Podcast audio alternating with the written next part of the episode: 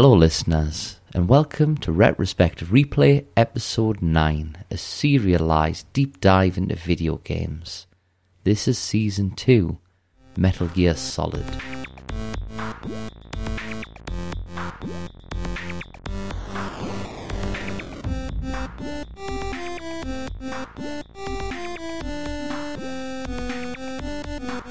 My name is Ian, and with me tonight is the man who coined the phrase tactical espionage action. It's Michael. Hello. Hello, Ian. How are you? How are you? I'm solid, really good. Having a can't complain. Oh, that's good. Um, yeah, I've finished the game. Yeah. but I know we're going to talk about it maybe over the next couple of episodes. But yes, Yeah. we've completed the mission. Well, that's it. We've completed the mission, and I was hoping to squeeze it into one, but there's just so much dialogue that it's not possible. And we've missed a couple of weeks of recording, so I wrote my notes like three weeks ago. So I, I hope it comes out Yeah. okay. Well, I don't think I think it makes sense to do it in two because we want to have a debrief at the end as well. Well, that's it. And to use the parlance from the military. Exactly, and we, we need to try and end it on an even number this time. To recap, where we left off last week, I think we were in the control room and we just phoned out. No, do you know what you, you know what you need to do? You need to do like previously on retrospective replay. I know we should. We, we need someone who's like voice acting, don't we? Previously on retrospective replay, but not me. But yeah, we uh, were in the room, in the control room, and the doors closed and the gas came out. We phoned con and he opened the doors, and then I believe we saw Liquid Snake outside, didn't we? And we saved there, and that's where we left it. So we resume the control room and we move out the door. And when you move out the door, you just see like a flash of liquid snake, don't you? And he runs right, but he's topless. Why is he topless? He's only wearing a pair of trousers. I want to know exactly why is he topless? Why did he feel the need to, to be like you know topless? Is he you know trying to show off his killer abs or something? Well, he does have killer abs, to be fair. I mean, both do, don't they? Both the both the snakes have killer abs. Well, something happens later on again, and it's like why? But it's the same thing. Why do you need to be topless? It's it's the object objectification of men. It is. It is. but then again, they've been objectifying women the entire game as well, so it just kind of balances Yeah, it out, true. right? Yeah. What I did notice was you see him move right, but then did you notice he's still on the radar and he just hangs around like in the middle of the outside of the control room and he just stood there. So you can see him on the radar, but he doesn't move, he just waits for you. And then when you move down the stairs, the radar's jammed, but then he actually runs from that spot over to Metal Gear if you get the first person view. Okay. And so really, all you have to do is chase him. And as soon as you chase him and get close to him, obviously screen fades. We go into more cutscenes. I mean, the whole the next there's probably only about ten minutes of gameplay now, and the in the whole rest of the next hour and a half is just cutscenes. Yeah, but I think that's something that's been kind of um, that's typical of all the Metal Gear series. You know, people have said well, it's more cutscene than game. Mm-hmm. Well, that's it. I think And- did Metal Gear Solid Four have like a ninety minute cutscene? Something like that. I think Metal Gear Solid Two as well had a big long cutscene in the middle. Yeah, sounds about right.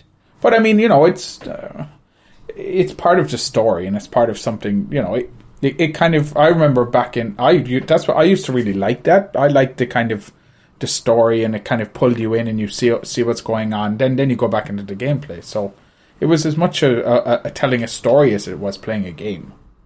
Which is something similar to Vagrant Story as well. As I said, you know, back when we were playing that game, the games with the good story is what what keeps you going. Those kind of I, I don't want to have criticism of modern games. With some modern games, it's like they're kind of an afterthought. It's a bit of a kind of a, you know, a campaign or whatnot, and it's very kind of rinse and repeat. But the best games have have good story, Yeah. and if that means more cutscenes, well, you know, so be it. No, well, it's just more for us to talk about, really. Yeah, This cutscene starts with Snake shouting at Liquid, and he responds with, Did you like my sunglasses? Um, because he was obviously dressed up as Miller. He draws his SOCOM with the silence at this time, I noticed, so he's obviously put it back on after he shot uh, Sniper Wolf. And then Liquid asks him if he would point a weapon at his own brother. And then Snake asks him why he was disguising himself, and he is told it was to manipulate him. Liquid tells him that he performed well, but the men at the Pentagon will also be saying the same thing. Snake demands some clarification, and he's told he's a pawn who follows orders, no questions asked, and he's lost his warrior's pride. All the objectives that Snake had followed were a mere diversion, and they only wanted the snake to come in contact with the people. This is what killed Kenneth Baker and Decoy Octopus. The Pentagon used him as an insertion method for Fox Die, and that once everyone was dead, they were going to come in and take Metal Gear. Snake then asks if that meant Naomi was in fact working with the Pentagon, and apparently not, because Liquid says he has a spy inside the Pentagon. The report was that she altered Fox Die before the start of the operation, but nobody knows what she did or how she did it. Now she's under arrest, so they may get the answers. Liquid says it doesn't matter anyway, as he put the vaccine on his list of demands. And he says, well, what does he say then? He says, uh, Snake then asks if there's a vaccine, and Liquid just assumes there is one, doesn't he? Yeah. But, I mean, does it have to be a vaccine? Do you think when they create these sort of viruses, they create a vaccine every single time?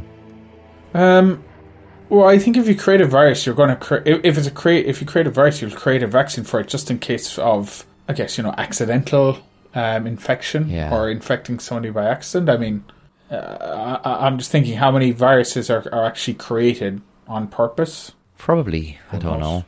know. Probably a lot that never get used, I would assume. You know, it's kind of like nuclear Mm-hmm. warheads, right? They, they create tens of thousands of them and they never get used. But there's no vaccine for a nuclear warhead. No. I mean, what's the safety mechanism if you accidentally release something into the population? The PAL codes. The PAL codes. The PAL codes, yeah. Deactivate in mid-air. Yeah, no, you're right. Uh, I don't know. I, I, I just don't know if they could always create a vaccine. I imagine they're probably creating different viruses for germ warfare all the time, but whether they create va- vaccines or not, no idea. Anyway, Snake says it might not matter because Snake is the vector, but Ocelot and himself have not died yet.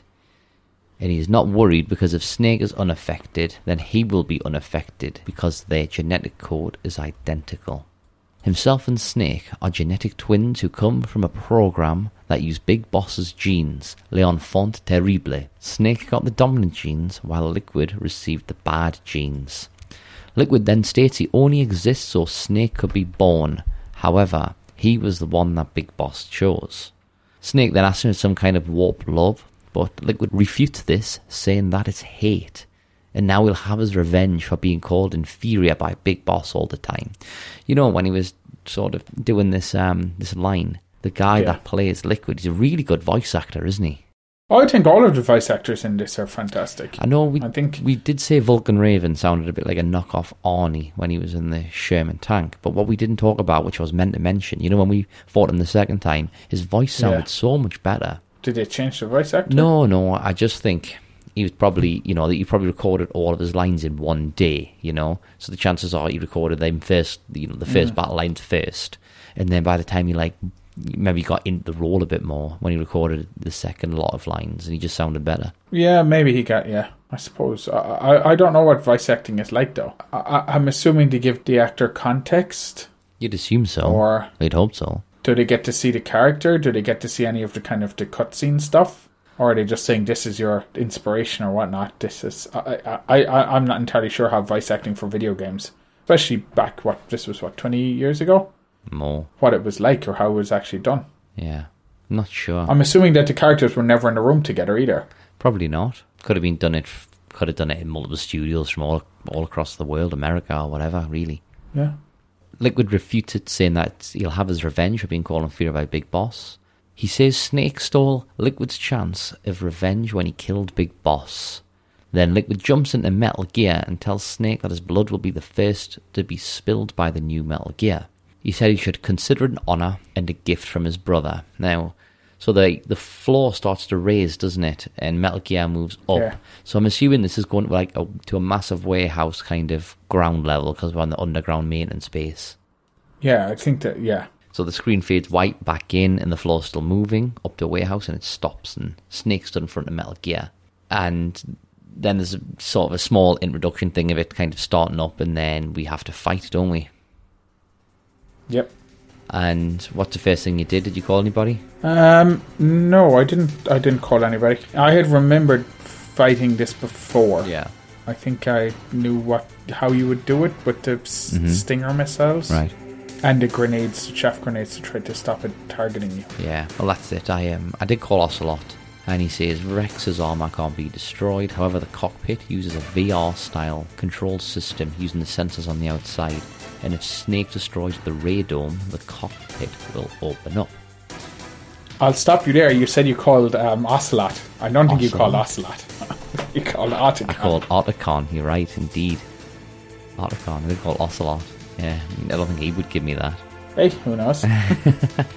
Uh, yeah, so as you see, he's um, sting on the chaff grenades. It, it took me quite a while actually because I think I mentioned last week I was low on chaff grenades. yeah. And because I only had a few, I think I had four or five chaff grenades at the start of this fight. And there's a few draft like boxes of chaff grenades lying around, so I had to try and pick them up as well as fighting. And it was pretty difficult. It took me a couple of attempts anyway to get past it. It took me two or three to get past this one. Mm. But there's nothing much to do, is it? You just you throw a chaff grenade, you can probably get off two stingers maybe onto the radome if you're lucky without getting hit. You might get mm. hit, but eventually you get its health to down, and then it goes into another cutscene. It's a bit of a long one now, isn't it? Yeah, it is. So in the cutscene, the radome on Metal Gear explodes, and Snake asks if that did it. And Liquid says, "Nice try, now die," and goes to crush Snake. But at this point, this is where Grey Fox comes back, and he jumps in and he holds the foot up using his exoskeleton for the strength. But now his hand has been replaced, and it's been replaced with a gun. And what I've always thought is that he always reminds you of Mega Man because he's not got his faceplate on either. So you can just see his face, like, and then covered with the exoskeleton around his head, his skull. And then his arms being covered with a gun, and it just totally reminds me of Mega Man. Yeah. No, that that's a good analogy or comparison. Snake shouts Fox's name, but then he just says a name from long ago.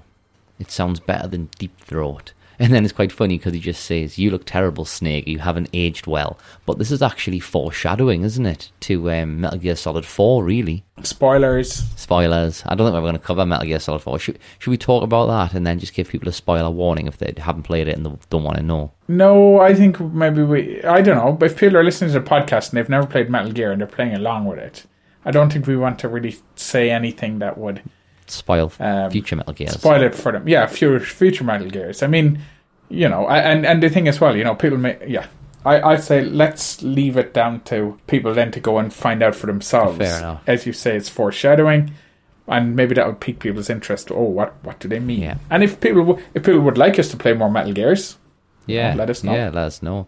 But I mean, it is. I'm not sure it's intentional foreshadowing, but if it is, that's fantastic because it's like three games in the future, isn't it? Yeah, So Metal Gear then tries to crush Grey Fox, but he jumps back and shoots the radome with his new weapon, and it seems super powerful and destroys it. Where did he get it from? You know, like, has he chopped his hand off? I, there's so many questions there. um, don't ask questions. He's got an invisible exoskeleton. Yeah. well, now Metal Gear's blind and he just starts shooting wildly. And Snake, in the meantime, is hid behind like loads of boxes or barrels, hasn't he? And then Grey Fox joins him, where they conveniently have a very small conversation. Snake asks why he did it and what Grey Fox wants, and he says he's here to be freed by Snake. Snake tells him that he needs to stop for Naomi's sake, but Grey Fox says that he can't do that as he was the one who killed her parents. That he was just a young soldier and couldn't bring himself to kill her too. Out of guilt, he brought her along and raised her. He then tells Snake to tell Naomi that he was the one that did it. And he says he's out of time and he has one final present. So he runs off at Metal Gear, but Metal Gear uses like a beam, doesn't it? Like a laser beam, and it chops off his other arm, the non gun arm. And then he jumps up onto the side of the warehouse, but Metal Gear pins him to the wall. But then he shoots once more, and the, the radome finally explodes in little bits, and I think it's Yeah. totally gone now. Which forces the cockpit to open, and Liquid Snake is in there. And then we'll go to a small section of gameplay where it's basically just so Grey Fox can make a speech, isn't it? You're holding the Stinger missile, and you know you can you can lock onto the cockpit, but it won't shoot every time you shoot. He goes like, "I can't do it." Yeah, so it, it, it's the idea that they give you a choice that, oh, if you shoot the cockpit, you'll kill Grey Fox as well. But you never have the choice because he won't shoot, Yeah. even if you press the button. Yeah, Which, um, you, know, in some instances I can see that, but it would have been nice to have had the actual choice. yeah. Like if you could just fire and end the game there, that'd be cool. Yeah, yeah. I mean, uh, and then obviously, you know, it has consequences because you've killed. Well, what consequences to a certain extent that you've killed Grey Fox Yeah. or whatnot. But the fact that it's that gives you a choice, but then you don't have the choice, I mm, fair enough. But why give people the illusion of having choice? Yeah, that's very true. So before Metal Gear can crush Grey Fox, he has something to tell Snake, and he says they are not the tools of the government, and that fighting is the only thing he was good at.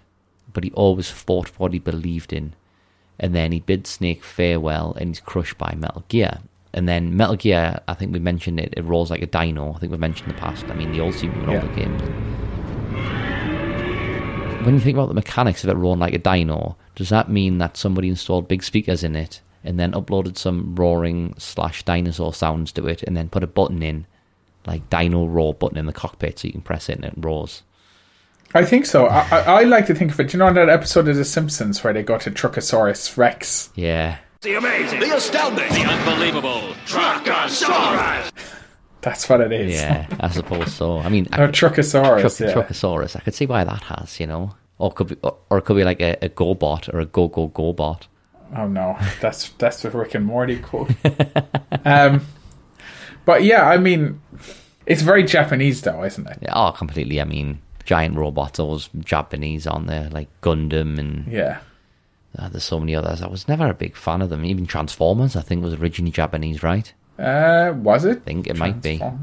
Optimus Prime. He didn't sound like a uh, dinosaur though. But it is called um, Metal Gear Rex. Well, it is. So maybe the, maybe the guy who, who made it was like, oh, I'll have a bit of fun of- with this. You know, this is a, a weapon of mass destruction, but why can't it also be a bit of a, a weapon of mass fun? well, maybe. But anyway, after it roars, he says that Grey Fox was foolish and was seeking death. And then he taunts Snake by telling him he can't protect him anymore. And we go back to fighting, and it's a rinse repeat of the last battle. Basically, the exact same Yeah. thing, isn't it? But this time you shoot the cockpit. Then once you get its health right down, you go into the cutscenes. Uh, Metal Gear is then struggling to walk and starts making some really deep groaning sounds like metal grinding or something. And then it explodes and it knocks Snake back against the wall. And this is a bit of a nod back to the first boss fight, isn't it? Because it looks pretty much the same as when Ocelot hit the wall when the ninja blew up all the C4. Yeah, yeah. Then he, he passes out and he keeps opening his eyes for a couple of seconds just to see Liquid walking at him, getting closer and closer. Eventually, he opens his eyes and Liquid is standing over him as he's basked in a red glow, presumably from a fire nearby or emergency lighting. Liquid says to him, sleeping late as usual. Snake is shocked to see Liquid alive, but he's told as long as Snake's alive, he won't die. Can I ask again? Did you now Snake is topless? Yeah, yeah. Now Snake's topless as well, so Liquid's taking his clothes off him. Why? Why do they both have to be topless? Well, you know, it's like there's that there's a film, isn't there? Um, Women in Love. I think that's the one. Yeah, from 1969, Okay. where two men are fighting. I'm not sure exactly what it was about. I just remember seeing it on like uh, it was on like a documentary thing. I've not actually seen the the film, and um, the, the the both the men they're in like a they're in like a manor house or something in front of a fire, and they both strip naked and start wrestling with each other. It's just very odd. This is a family-friendly podcast, Ian. We don't want to know about male re- naked male wrestling movies. Yeah, it's true. It's for the spectacle. Or he wants them to be like warriors or bare-chested warriors or something. Yeah, very, Stuff like that. very possible. Maybe he was just checking to make sure that they are identical. That they've got the same nipples. Yeah, exactly. Same men nipples. Metal Gear nipples. Metal Gear nipples. Metal nipple solid. yeah. Anyway, Snake calls the revolution a failure, but Liquid tells him that he's not done fighting, and Snake wants to know what he wants now. Liquid tells him he wants the same thing as Big Boss, a world where warriors are honored. During the Cold War, men like this were valued and desired, but in the modern world, they aren't needed and are losing their place. Liquid tells him that hatred would breed conflict and that they could expand their influence, but they need balance, and Big Boss knew which balance was best. Snake tells him that he doesn't want that sort of world, but Liquid calls him a liar, and then asks that if he doesn't believe it, why did he come here to the base to undertake the mission? He then claims that Snake enjoys killing his comrades, saying that it's the joy of battle. Snake says he's wrong, but then Liquid tells him it's not his fault, they were created that way. So he moves on to explain a bit more about the project, the Leon L'Enfant Terrible project in the 1970s. And Big Boss was chosen for the subject of the experiment because he was at the time the perfect soldier. However, when they've got his DNA, he was already in a coma. Liquid and Snake were created from his cells using analog cloning and the super baby method. I googled super baby method, I don't know if you did. No, what's the super baby method? Literally, if you Google Super Baby Method, the first, like, all the results are Metal Gear, so I think that's just something they made up. Oh, made up thing. Okay. Yeah. However, they define it, well, Liquid defines it as fertilizing an egg and split it into eight clones, then transfer the clones to a woman and abort six of the fetuses to encourage growth. See, that doesn't sound. That doesn't sound like a thing. And Liquid says that this makes them accomplices to murder before even being born. This gave them the same DNA, however, Liquid got the recessive genes while Snake got the dominant ones. And he goes to say they aren't the only children, that the genome soldiers are carrying his genetic legacy. They are different, however, they are digital. So the screen then changes to um, some full motion video of people working in a lab, and Liquid was talking over it, and he mentions that 60 genetic traits were identified. And I think Naomi, basically, she told us that a long time ago, didn't she? Yeah. And these were transplanted into soldiers, and yeah. So all of the guys as well as you've killed in all up to this point, they're all your brothers. That's what he says as well. Yeah, yeah. He does. Which is a bit. Yeah, I know. It's, it's, it's. Yeah, he says the men were created out of human experimentation calls them brothers. And he explains that during the Gulf War, people were experimented on, having the genes implanted in them. This created super soldiers, but also gave them side effects. They explain the side effects via PTSD or chemical weaponry. Snake then asks if this meant the project was a success, but Liquid says it was a complete failure and that they are about to be extinct. But he talks as well about how how this was the secret effect of that was something called Gulf War syndrome. And Gulf War syndrome is a thing Yeah. that actually happened during the Gulf War. There's different people with fatigue and headaches and the cognitive dysfunction and that kind of stuff. And I'm not sure what that was caused by. It could be, you know, PTSD. Yeah. Um, some people were like it could have been exposure to, to nerve agents or uh, whatnot. Although in this Metal Gear Solid, they're trying to say that Gulf War syndrome came about because people were uh, injected with this special soldier genes. hmm Yeah, and then he also talks about the genes having symmetry, asymmetry, and symmetry. And by showing signs of symmetry, it kills them off early. Which I didn't really get, to be honest. Nah. And then he talks about the selfish gene theory in families, which I think is an actual theory. The selfish gene theory is the idea of it's like the idea of blood is thicker than water. You know that that saying. So, you know, you'll do things for your family and you'll do things for your blood relatives more so than you do for anyone else because uh, effectively it's all to um, promote or to continue on the, the the genes, your gene pool. The idea of why does family matter? Blood is thicker than water, that kind of a thing. So it's the idea of if the idea of uh, of life is or the sole purpose of us. This is getting philo- philosophical. Hmm. Is to pass on your genes, Yeah. to pass on your parents' genes, and then to mm-hmm. pass it on down along.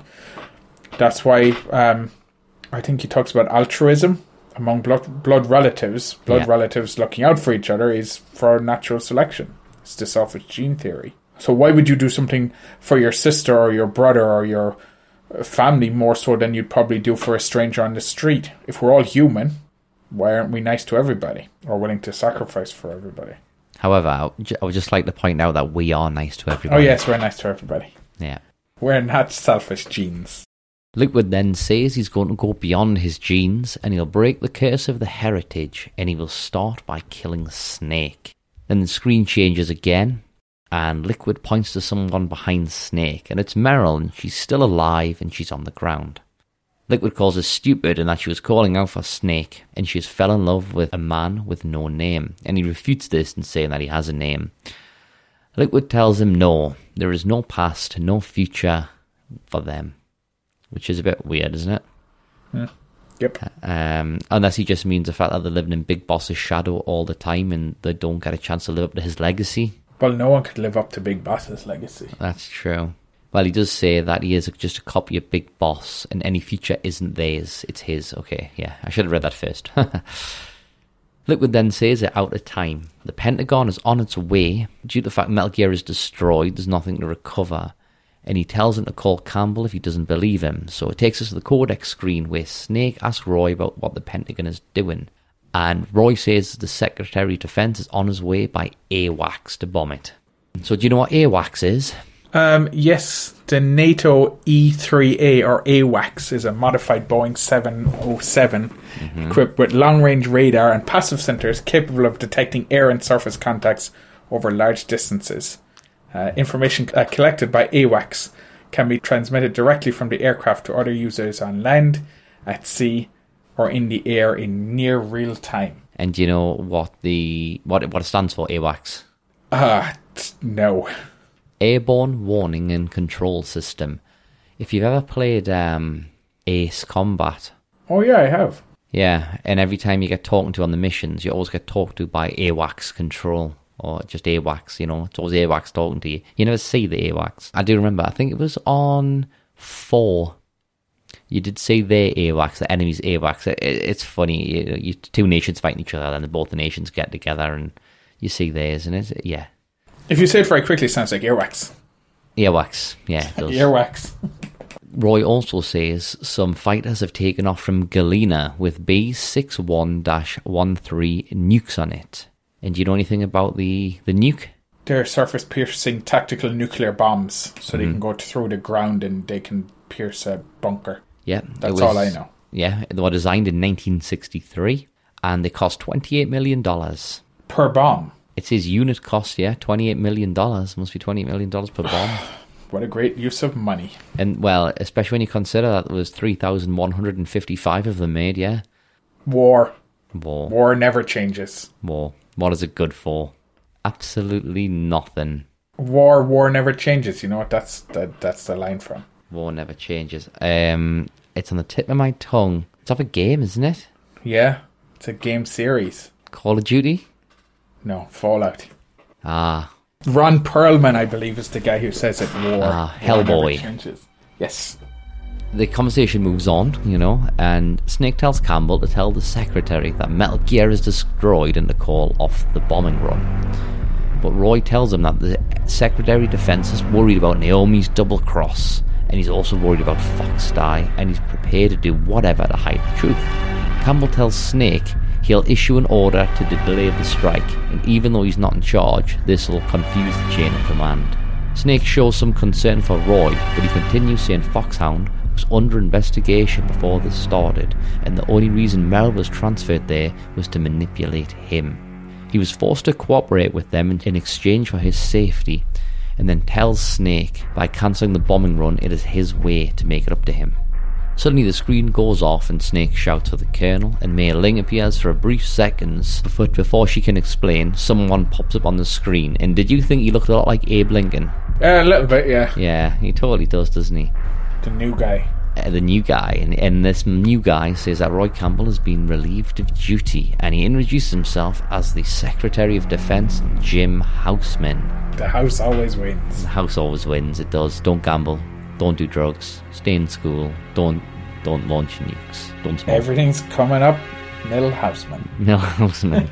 the snake wants the colonel back on, but Houseman says that he's under arrest for leaking top secret information and high treason. Snake and Houseman argue a bit, but Houseman tells them that there will not be any evidence left. Snake asks how he'll explain this cover up, but Houseman says there's a story and they'll just say that the terrorists set off a nuke. I think then Snake goes like, ah, smart, doesn't he? Yeah. Or, or he's like, you bastard. Yeah.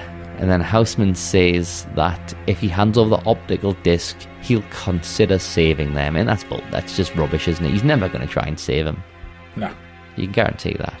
However, Snake says he doesn't have it, and Houseman finishes and then calls Snake and Liquid an embarrassment from the 70s. And he signs off saying Snake and Liquid have a lot of catching up to do. So we go back to like Liquid and Snake, and Liquid is untying Snake. And then he laughs and says he'll finish this before the airstrike as he walks over towards Meryl.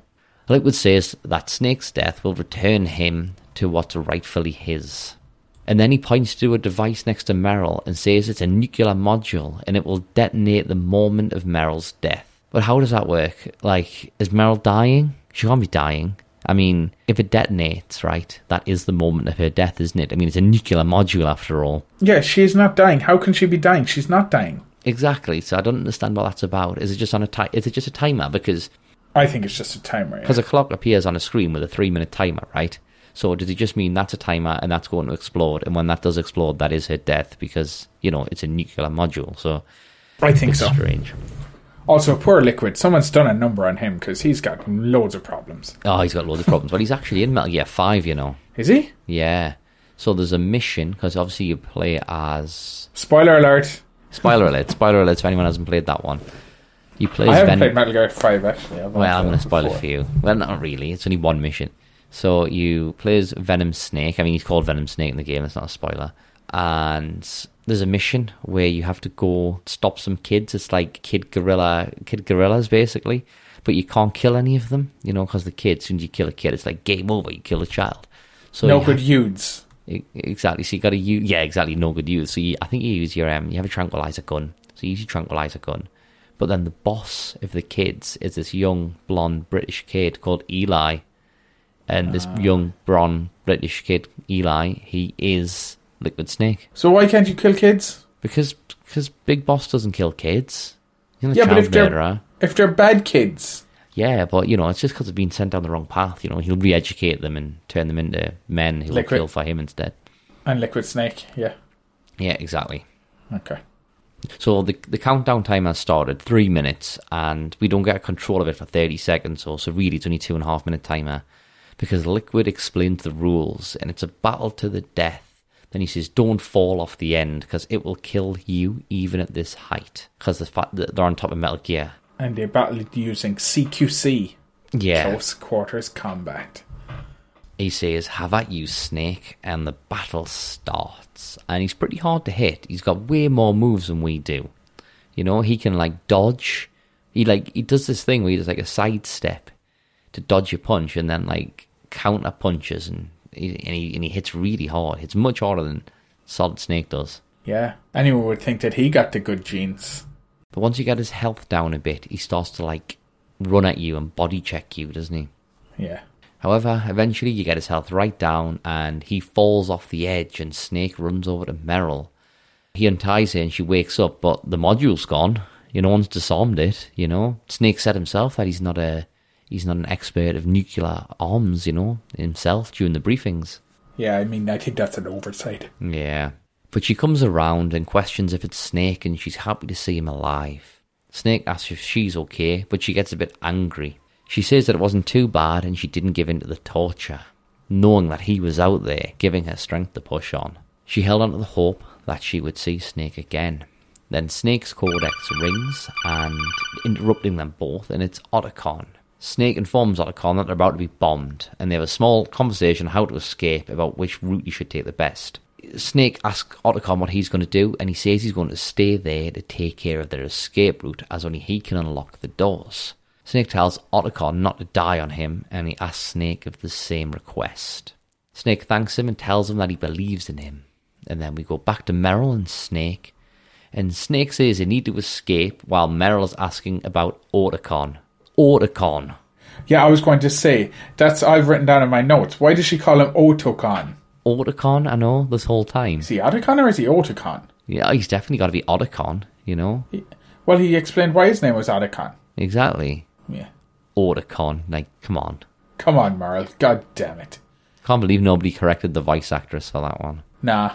I mean, again, that's something. That's that's a bit of an oversight. I mean, anyway. Yeah. Can't, Anyway. believe, can't believe nobody picked up on that and was like, oh, can you just say that again? You say Otacon and we'll just retro, it, retro dub it in on something. But anyway, the snake then tells Meryl that Otacon, Otacon, not Otacon, is fighting for them and he doesn't want it to be in vain. Then Snake jumps down Metal Gear to the ground, and Meryl follows, but then she just jumps and he catches her from about 15 feet up. It would, it would take him off his feet, surely. Nah.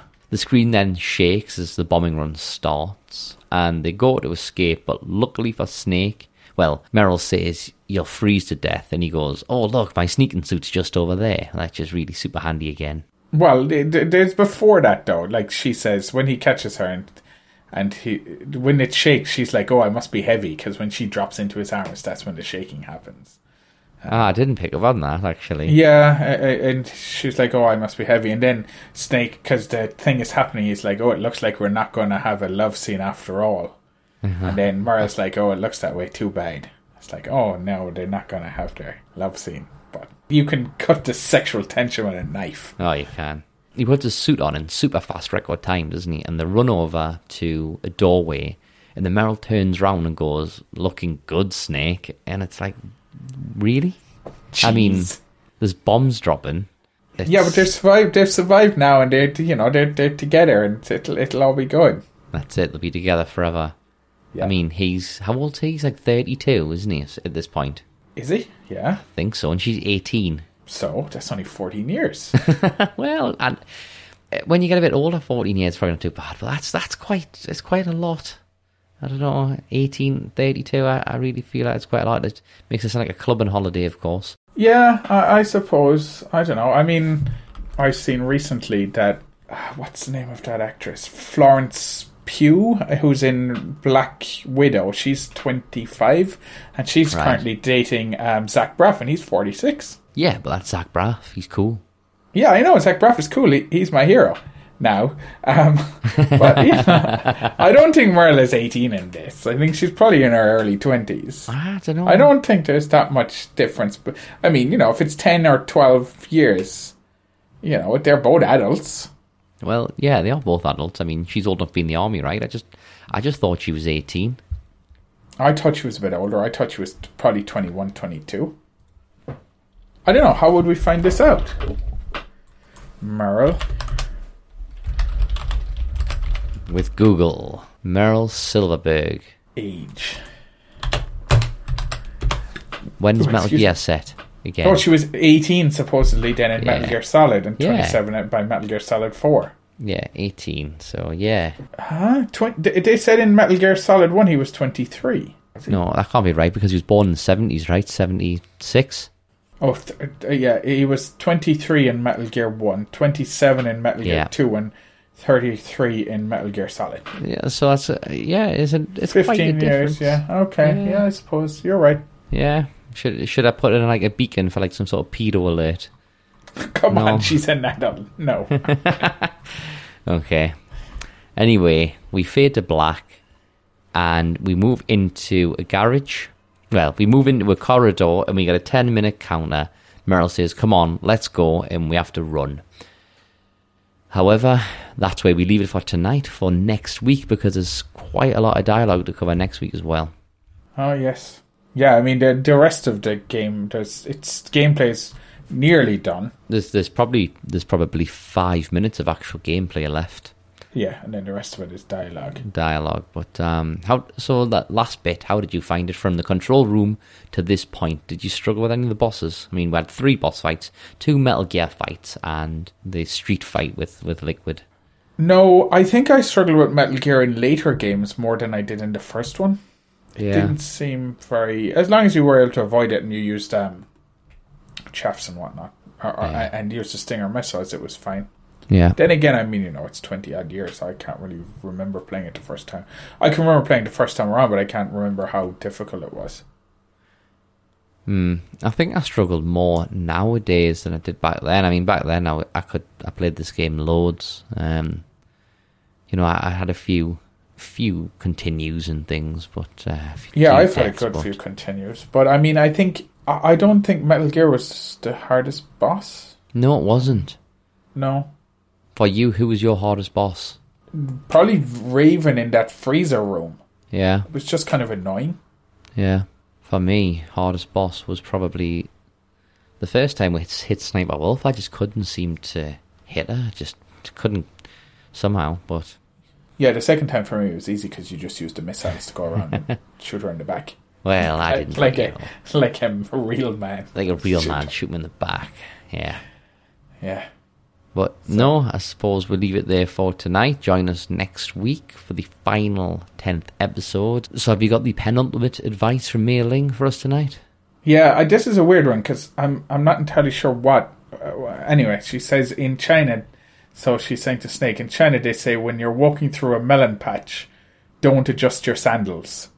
And what she says, that means that when things get really bad, you have to try to remember what's important. That you have to keep things in the proper perspective. I mean, I can understand what it means about, you know, when things are bad, keep things in, remember what's important. But, but I'm not sure why walking through a melon patch, um, why you wouldn't adjust your sandals. I, I'm not, that's one of the quotes that I don't really understand. No, I'm not really sure what she means by that either, but It's basically what she said is when things get bad, just remember what's important. Keep things in perspective. that So- sounds like good advice. Yes. Good night.